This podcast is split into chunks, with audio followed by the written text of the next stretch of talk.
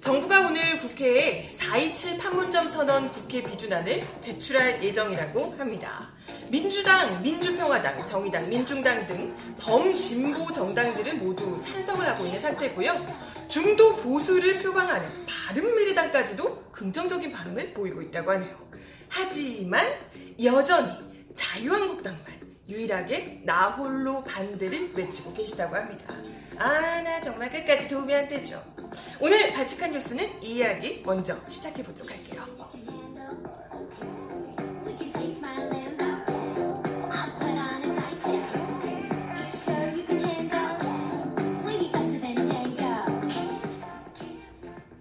네, 여러분 어서 오세요. 발칙한 뉴스 페북 라이브 시작하겠습니다. 아, 맛점들 하셨나요? 요즘 날씨가 진짜 가을, 완연한 가을 날씨여서요. 딱 밖에 식사하고 거닐면서 이렇게 커피 한잔 하고 그리고 또 들어와서 발칙한 뉴스 보고 이렇게 하기 정말 좋은 날씨가 아닌가 생각이 들어요. 네, 얼른 얼른 들어오셔서 식후 뉴스, 발칙한 뉴스 함께 하시면 좋을 것 같습니다. 오늘 첫 번째 소식으로요. 어, 판문점 선언 과연 국회에서 비준안이 통과될 것인가를 두고 이야기를 함께 나눠보고자 합니다. 아, 뭐 사실 판문점 선언 국회에서 자유한국당까지 흔쾌히 동의하면서 아, 뭐 이렇게 아름다운 그림으로 아, 이렇게 통과될 거라고는 누구도 예상하지 않았잖아요. 누구도 생각하지 않으셨죠? 뭐 자- 자유한국당이 뭐 정말 수백 번 다시 태어나도 죽고 다시 태어나도 그런 일이 있을까 생각이 드는데 아, 뭐 몰라요. 뭐 다른 속내가 있으면 모를까. 어쨌든 자유한국당이 그렇게는 하지 않을 거라고 다들 뭐 생각을 하셨을 거예요. 역시나 혹시나가 역시나 변함없이 아주 일관된 모습을 보여주고 계십니다. 지난 9일이요. 김병준 비상대책위원장이 국회에서 긴급 기자회견을 열고 판문점 국회 비준 동의안을 비준할 생각하지 말라고 분명한 입장을 밝혔다고 합니다. 비준할 생각하지 말라고. 네. 어, 아니 근데 꼭 국회에 비준 동의안을 받아야 될까요? 꼭 그냥 그렇게 해야 되나? 그냥 하면 안 돼요? 아니 남북이 같이 이렇게 대통령이 그 북한 위원장하고 같이 이렇게 약속을 했는데 그냥 하면 안 되나? 국회 비준을 꼭 받아야 될까요? 이렇게 생각하실 수 있잖아요. 물론 저도 그렇게 생각을 했지만 이 4.27 판문점 선언에 대한 국회 비준 동의가 필요한 이유가 또 있다고 합니다. 법적으로 남북관계 발전법 제21에 나와 있다고요. 이런 게 있다네 또. 중대한 재정적 부담 또는 입법 사항과 관련된 남북 합의서는 국회 비준 동의를 거쳐서 발효한다. 이런 조항이 있다고 합니다. 요걸 딱 잡아서 자유한국당이 계속해서 이거 봐라. 이걸 걸고 이렇게 하는 거죠. 요, 요에 대해서 이제 김병준 비대위원장이 국민의 재정적 부담이 따른 남북 합의는 신중을 기해하고 국회는 국민의 입장에서 행정부의 합의를 철저히 따져서 추인해줘야 한다라고 이야기를 합니다. 아 말은 뭐 맞죠. 어쨌건 큰 재정이 들어가는 이런 이 부분이라면 분명히 더 신중해야 하는 거고 그리고 다 그 내용들이 어디에 어떻게 돈이 들어가는지 이런 것들을 꼼꼼히 따져보는 게 당연한 겁니다. 그건 당연한데 아니 어, 민생을 그렇게 걱정하셔가지고 그래서 이제 이 재정이 많이 그러니까 돈 많이 들어가서 안 된다 이런 얘기잖아요. 돈 많이 들어가서 안 된다는 것도 아니고 돈 많이 들어가니까 국회에서 더 열심히 이걸 이제 구체적으로 따져서 그 내용들이 어, 떻게 허튼 데다 돈을 쓰지 않는지 이런 것들을 좀 따져 보고 나서 국회에서 심의를 충분한 심의를 하고 나서 그러고 나서 뭐 할지 말지를 결정해야 된다 이런 이제 주장이신 겁니다. 말은 괜찮죠. 뭐 글쎄 민생을 그렇게 걱정하시는지는 미처 몰랐지만 민생 법안들 다 이렇게 맡고 계신 분들이 이럴 때만 또 민생 얘기를 하시는 거잖아요. 네. 웃긴 건 이렇게 마치 그래 이 얘기만 들으면 어 그래 뭐 그래, 민생을 또 걱정하는 입장에서 재정이 허튼 데 또 들어가면 안 되니까요. 이 사람들 말대로 자유한국당 말대로 정말 잘 어디다가 정책적으로 뭐 돈이 얼마나 얼마 정도가 투입이 돼야 하는 건지 그에 따른 효과는 뭐 얼마 정도 날 것인지 이런 것들을 좀 살펴볼 필요가 있겠죠. 근데 이렇게 해서 만약에 정말 어, 괜찮다. 이 사업 좀 우리 이 남북 경협으로 경협으로 우리나라 경제에도 굉장히 도움이 될 것 같고 결코 헛된 돈이 들어가는 것이 아니다. 이런 생각이 들면 해줄 수 있는 거잖아요. 근데 마치 국회 심의를 잘하고 나서 동의를 해줄 것처럼 이야기를 하고 있지만 이분들 그런 분들 아닌 거 아시잖아요. 결국은 비핵화 진전 없이는 국회 비준 절대 안 된다고. 아, 그럴 거면 이런 얘기를 왜? 앞에 이런 얘기를 왜 하셨는지 모르겠지만, 어, 뭐 민생 얘기 이런 걸 왜 하셨는지 모르겠지만, 결국은 국회 비준, 어, 이 비핵화 안 되면 절대 안 된다고 또 거듭 못을 박으셨더라고요. 이분들, 이런 분들이잖아요. 원래. 근데 웃긴 건, 아, 늘 이런 얘기를 했잖아요. 비핵화, 진전된 비핵화 그게 없으면 절대 해줄 수 없다라고 얘기는 예전부터 했지만, 아, 얘기하시는 게 좀 너무 요즘 뉴스 안 보시는 것 같은 느낌이랄까? 신문 안 보시나요? 이렇게 얘기를 하셨어요. 판문점 선언 이후 넉 달이 지나도록 북한의 비핵화 약속 이행은 거의 제자리 걸음이다. 어? 제자리 걸음이에요? 제자리 걸음인가? 뭐 굉장히 많았는데요. 풍, 이 풍계리 핵시험장 폐기, 또 미사일 엔진 시험장 폐쇄, 뭐 이런 것들, 이런 것들 예로 들면서 비핵화 선행 조치 했다고 하는데 이건 국제사회가 요구하는 비핵화 프로세스의 본질과 관련이 없는 조치들이다. 근데 관련이 없다고 하지만 트럼프 되게 좋아하시던데? 트럼프 미 대통령 되게 막 환영한다 그러고 너무 좋아하고 축하한다 그러고 그러지 않았나요? 왜 유독 오히려 미국 트럼프보다도 자유한국당이 이토록 어, 이렇게까지 까다로우실까? 아니 바로 지난 우리 5일에 대북 특사단 발표 발칙한 뉴스에서도 열심히 이야기를 드렸었잖아요.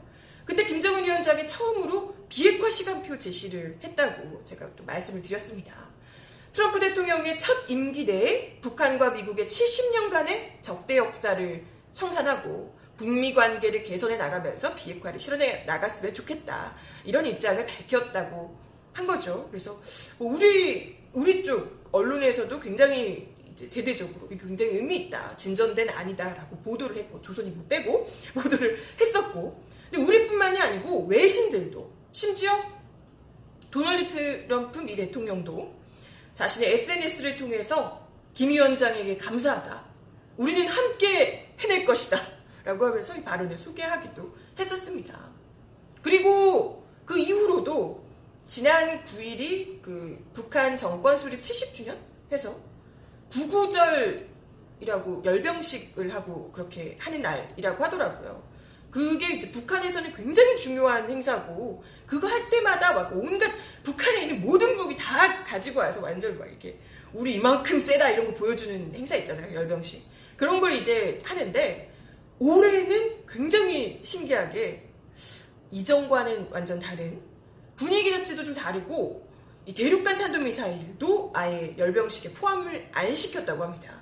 시키지 않았다고 해요. 이걸 두고 뭐 외신들도 굉장히 의미 깊게 이걸 보고 있더라고요. 북한이 그동안은 핵무력을 막 어필하면서 너네 우리 건들면 다 어, 너 죽고 나 죽는 거야. 약간 이런 분위기를 이런 걸 좀 이제 계속해서 우리가 이만큼 무기를 막 어마어마하게 가지고 있다 이걸 어필했다면 이번에는 이런 걸 최대한 자제를 하면서 이 아, 대륙간 탄도 미사일도 제외를 하고 분위기도 막 무력을 이렇게 어필하고 이런 게 아니고 최대한 좀 미국을 자극하지 않으려고 하는 이런 좀 조심하는 분위기를 볼 수 있었다고 합니다.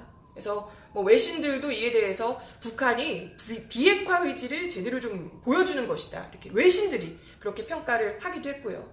역시 트럼프 대통령도 매우 긍정적이다. 김정은에 감사하다. 모두가 틀렸고 우리가 옳았다는 걸 우리 둘이 보여줄 것이다. 이렇게 이제 굉장히 좀 긍정적인 반응을 보이기도 했다고 합니다. 근데 그 당장 지금 지난주부터 며칠 사이에도 이렇게까지 지금 막 하루가 다르게 발 빠르게 바뀌고 있는 상황이고 한반도의 정세가 바뀌고 있고 지금 뭐 트럼프 대통령도 외신들도 굉장히 의미 깊게 보고 있는 이런 이 북한의 변화를 왜 유독 자유한국당만 아무것도 변하지 않았다! 라고 하면서 아무것도 변하지 않았는데 우리가 왜, 왜 문을 열어야 하나? 뭐, 왜 합의를 왜 해야 되나? 이렇게 얘기하는 건 글쎄, 음, 뉴스를 너무 안 보시는 거 아닌가? 음, 인터넷 안 되시는 거 아니에요? 신문 안 받아보시는 거 아니? 조선일보만 받아보시는 거 아닌가? 이런 생각을 하게 하네요. 조선일보도 나올 텐데. 네. 그러면서도 또 야- 살짝 이렇게 약을 자유한국당 역시 남북관계 발전과 평화를 열망하고 있으며 비핵 평화를 위한 정부의 노력에는 흔쾌히 협력한다는 확고한 원칙을 가지고 있다라고 얘기를 하셨대요. 네, 그런 원칙은 있대요. 자기들도 정부가 노력한다면 흔쾌히 협력하겠다라고. 어, 진짜. 어, 흔쾌히 언제? 정부가 뭐 하는 걸 정말 흔쾌히 하는 걸 본 적이 없는데? 뭘 해도 심지어 자기들이 했던 걸 하는데도 반대하셨던 분들 아닌가? 뭐 흔쾌히 한다고. 네, 아무튼 뭐 우리가 흔쾌히 해줄 용의는 있지만 우리도 남북 관계가 평화롭길 원하지만 하지만 막대한 예산이 지금 막 수반되는 그런 정책, 그런 합의. 그리고 또 비핵화가 과연 될지 안 될지 모르는 이런 상황에서 그런 게 걱정이 돼서 정부의 판문점 선언은 우리가 동의해줄 수가 없다라고 이야기를 하고 계시네요. 에, 김성태 원내대표도 또 그렇게 얘기를 하셨어요. 4.27 판문점 선언에서 이 얘기 왜 안 나오나 했네요. 문재인 대통령이 김정은 위원장에게 건넸던 USB가 뭔지 밝혀야 한다. 그놈의 USB. 그 내용 국회도 국민도 아무도 모른다. 그거 그때 이 내용 뭔지 얘기했잖아요. 그때 철도 뭐 이런 같이 하는 부분, 남북 경협 관련된 내용들 이런 거 이제 어떻게 할 것인지에 대해서 계획을 이렇게 넘긴 거 이게 어떻게 하자고 제안을 한 거라고. 왜? 왜요? 왜 그러는데? 옛날에 그 누구처럼 왜, 어, 남쪽에서 볼 때는 사과인데 북쪽에서 볼 때는 사과가 아닌 뭐 이런 거, 뭐 이런 뉘앙스의 뭔가가 오갔을까봐 설마 걱정하시나? 아, 본인들이 이렇게 좀 약간 늘 이런 식으로 했으니까 이런 게 좀 걱정되시는 건가요? 아니, 근데 사실, 하, 이 판문점 선언이 통과가 된다고 해도요. 지금 뭐 예산 어쩌고 하면서 뭐 문제가 되니 어쩌고 하지만 실제로 이게 정책이 들어가고 돈이 뭐 투입이 되려면 예산이 투입이 되려면 그냥 선언 통과됐다고 해서 그냥 돈 막 어디다 들어가는지도 모르게 퍼다 주는 거 절대 아니잖아요. 어차피 재정이 들어가면 여기다가 국회에서 예산 짜서 주는 거잖아요. 어떤 정책에 돈이 얼마 투입되는지 이거 국회가 어차피 정하는 겁니다. 만약 선언이 통과돼서 뭘 하려고 했는데 막상 정책을 이제 좀 진짜 추진하려고 보니까 어 이건 좀 돈이 이상한 데 들어가는 것 가는 것 같은데요 라고 하면 예산을 줄이거나 취소를 하거나 할 수 있는 거죠 당장 지금부터 막대한 예산 예산 얼마 들어가는데 얼마 들어가는지는 알고 그러시냐 응? 구체적으로 뭐 얼마가 들어가서 이것도 없고 그냥 막대한 예산이 들어가는데 해줄 수 없다. 이런 건 글쎄 정말 반대를 위한 반대. 해주기가 싫은 거. 그죠? 알잖아요. 해주기가 싫은 거. 밖에 안 되지 않나 이런 생각을 하게 됩니다. 그죠? 느낌이 딱. 아니면 뭐 여태 그렇게 이분들이 워낙 그 깜깜이 예산 이런 거. 뭐 뒷돈을 뒤로 이렇게 막 하는 이런 걸 워낙 많이 하셔서 의심부터 먼저 하시는 건가? 응? 얼마나 답답했으면 중도 보수를 표방하는 바른미래당에서조차 이렇게 중재를 하려고 나섰겠습니까? 김관영 바미당 바른미래당 원내대표가 이렇게 이야기를 하셨다고 합니다. 음, 국회가 아무것도 안 하고 지켜만 보고 반대만 하겠다는 것도 올바른 태도가 아니다. 차라리 정부가 더 북한이 비핵화를 이렇게 하도록 정부가 더 이렇게 좀 압박을 추진을 할 수 있도록 판문점 선언 지지 결의안부터 채택을 하자. 그냥. 그래서 3차 정상회담 이제 곧 하는데요. 그 이전에 빨리 처리를 해서 국회 의지를 더 강하게 보여주는 것도 방법이다. 이렇게 이제 이야기를 하셨다고 합니다. 네. 어, 이쯤 되니까 그냥 자유한국당을 굳이 끼우고 가야 될까? 어차피 캐스팅 보트는 이 바른, 바른미래당이 쥐고 있는데 바른미래당도 지금 이렇게 이야기를 하는 거면 굳이 뭐안 하신다는데 뭐 이렇게 억지로 끌고 가야 될까? 이런 생각을 하게 되죠.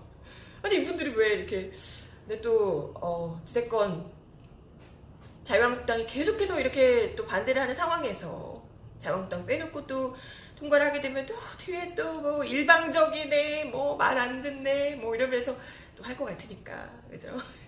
이왕이면 또 그리고 우리 국내에서 남과 북이 같이 이제 합의하는 이런 내용들인데 국내에서 여야 할 것 없이 같이 또 우리 국이, 국익을 위해서 같이 또 통과를 시켜준다. 한마음 한 뜻으로 통과를 시킨다. 이러면 그림 자체가 또 너무 좋지 않겠어요? 그죠? 하, 이와 관련해서 더불어민주당에서 논평을 내놨는데 이거 꼭 이야기를 드리고 싶었어요. 참 일침을 제대로 하셨습니다. 트럼프 미 대통령조차 북한의 비핵화 의지를 의심하지 않는다고 하는데 지금 체제 전부를 걸고 국제 무대로 나오려는 북한에 오히려 미국보다도 더 혹독한 잣대를 들이대며 선 비핵화 조치를 요구하는 자유한국당. 과연 한반도의 평화를 원하긴 하시는 건지, 음, 아닐걸요? 한반도 평화 안 원하실 걸. 아, 자유한국당이 뭐, 한반도의 이 전쟁 위기를 그 발판으로 이때까지 계속해서 그 존재해왔던 정당인데, 한반도 평화되면 큰일 되죠. 그러니까 그런 거지. 이런 거 아니겠어요? 뭐 자유한국당이 늘 애국보수, 애국보수 얘기하는데, 이렇게 또 확실하게 그 민낯이 드러나고 있지 않나 이런 생각을 합니다. 애국은 무슨 음? 네 평화 아유 평화 절대 어, 절대 원하지 않는 분들 아시잖아요. 세상 딱 걸렸네 그죠? 이번 기회에 확실하게 자유한국당이 한반도의 평화도 원하지 않는 절대 애국과는 거리가 먼 그런 정당이라는 걸 다시 한 번 더 보여주게 되네요. 어, 시간이 별로 많이 남지 않았는데요. 두 번째 소식이 또 있어요. 짜자잔. 이거 혹시 보셨나요? 그, 지난주에 왜 제가 발칙한 뉴스에서 김성태 원내, 어, 김성태 원내대표 얘기를 많이 하게 되는데, 김성태 원내대표의 출산 주도 성장 이야기했던 거 기억하시죠? 네, 이, 김성태 원내대표의 출산 주도 성장 거의 2탄격이라고 볼 수 있는데요. 지난 7일 나왔던 이 발언입니다. 출산 대책으로, 출산 대책으로 청년들의 가치관을 바꿔야 한다라고 얘기하신 자유한국당 김학용 의원의 발언 이야기를 드리고 마치려고 해요.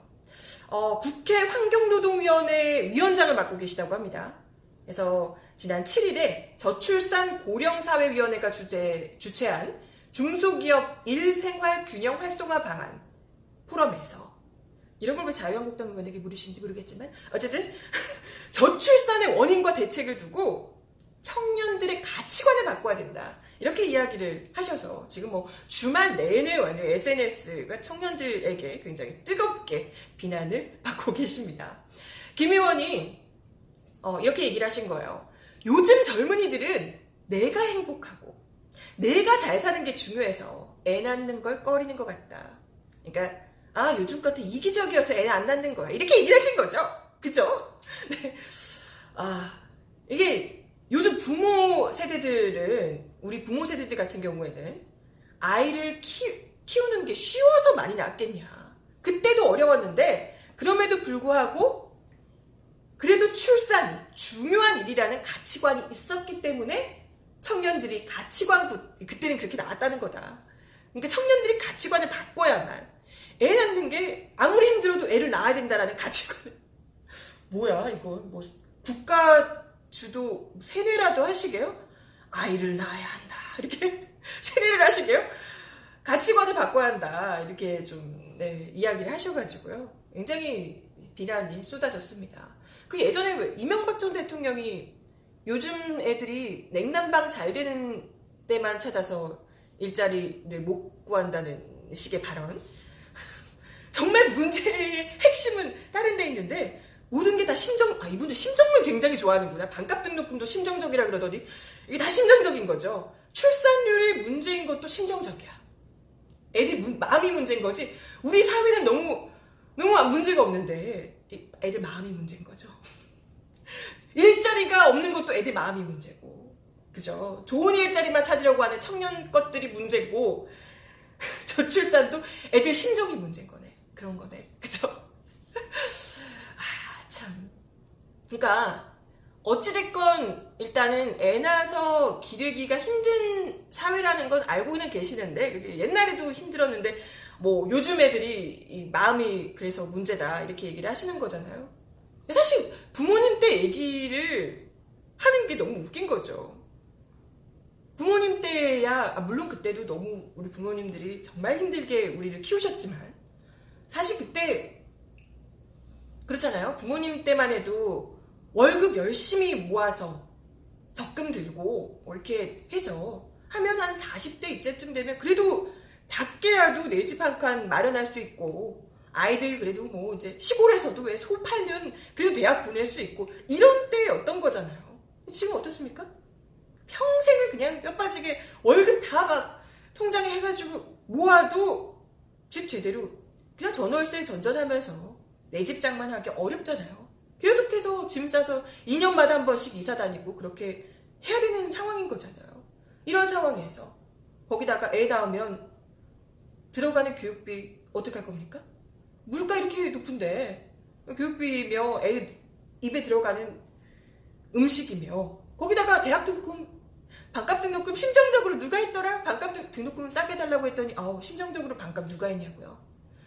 그렇게 애 하나 대학 보내는 데까지 뭐 기본 평균적으로 1억 정도 든다고 하는데 아니 당장에 월급쟁이들이 돈 얼마 정말 허리띠 졸라매서 해도 1억 모으기 정말 쉽지 않습니다.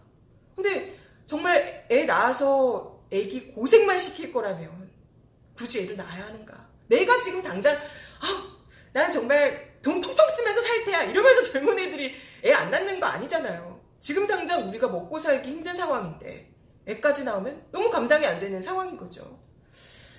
하, 네. 아니 애 낳는 게 행복하고 편하고 얼마든지 잘 기를 자신이 있게끔 그런 사회라면 왜 안 낳겠어요? 자연스럽게 아니, 인간이라면 기본적으로 종족 번식의 욕구가 있을 텐데 그렇지 않겠습니까? 그리고 사실 이런 그 출산 주도 성장 이야기를 할 때도 그랬지만 이런 사고 자체가 너무 무서운 거죠. 아니 청년들의 가치관이 문제라니. 그럼 뭐 어쩌자는 거지? 이걸 뭐 가치관 뜯어 고쳐서 애들이 뭐 뭐라도 뭐 뇌에다가 뭐 이렇게 뭐라도 하려고요? 청년들이 아이를 낳아서 국익의 보탬이 되자 노동력을 확보하자 이런 생각을 가지고 애를 낳아야 한다고 그래서 어떻게 전국민 계몽 사업이라도 하실 요량이신가? 이런 사고 자체가 정말 국가를 위해서 국민들이 희생해야 하고 출산해야 하고 노동력을 착취당해야 하고 이렇게 생각하는 것 자체가 이전의 그 전체주의적 국가주의적 독재 국가적인 사고를 그대로 여전히 가지고 계신 상황이 아닐까 이런 생각이 들고요. 참 너무나도 구시대적인 그런 발상이라는 거죠. 이런 분들이 여전히 지금 대한민국에서 국민의 대표랍시고 배지를 달고 음, 차기 지금 미래를 위한 정책들을 이렇게 내놓고 계시니 하, 출산이 출산 대책이 잘 나올까 제대로 된 출산 정책이 나와도 뭐 예, 계속해서 맡고 계시면서 이런 분들이 계속해서 이 구시대적 이전에 뭐 80년대, 70년대, 60년대 이런 사고를 가지고 정책을 만드시는데 제대로 된 정책이 나올 리 만무하다 이런 생각을 거듭 하게 됩니다. 청년들 사고 말고 청년들 가치관 말고 이분들 가치관부터 좀 바꾸셔야 되지 않을까? 네. 자기들 본인들 머리부터 좀 리셋을 하셔야 되지 않을까 이런 생각이 드네요. 여전히 한 6, 70년대 많이 쳐져봐야 80년대에 머물러 계신 분들 이제 좀 젊은 세대들에게 좀 정치를 양보하셔야 되지 않을까요? 제발 좀 나라 우리 대한민국을 위해서 그렇게 해주셨으면 하는 바람이 드네요. 어, 네 시간이 거의 다 끝나가는데요. 오늘 발칙한 뉴스는 여기까지고요. 팟캐스트와 유튜브로도 발칙한 뉴스 다시 보기 하실 수 있습니다. 페이스북도 얼마든지 다시 보기 하실 수 있고요. 매일 점심 12시 30분부터 1시까지 발칙한 뉴스 팬라이브 하고 있으니까요. 많이 많이 관심 가져주시길 바라겠습니다. 그럼 오늘도 좋은 하루 보내시고 오후에도 힘내시고 열심히 파이팅 하시길 바라겠습니다. 바치카 뉴스는 내일 12시 30분에 다시 할게요. 여러분, 안녕!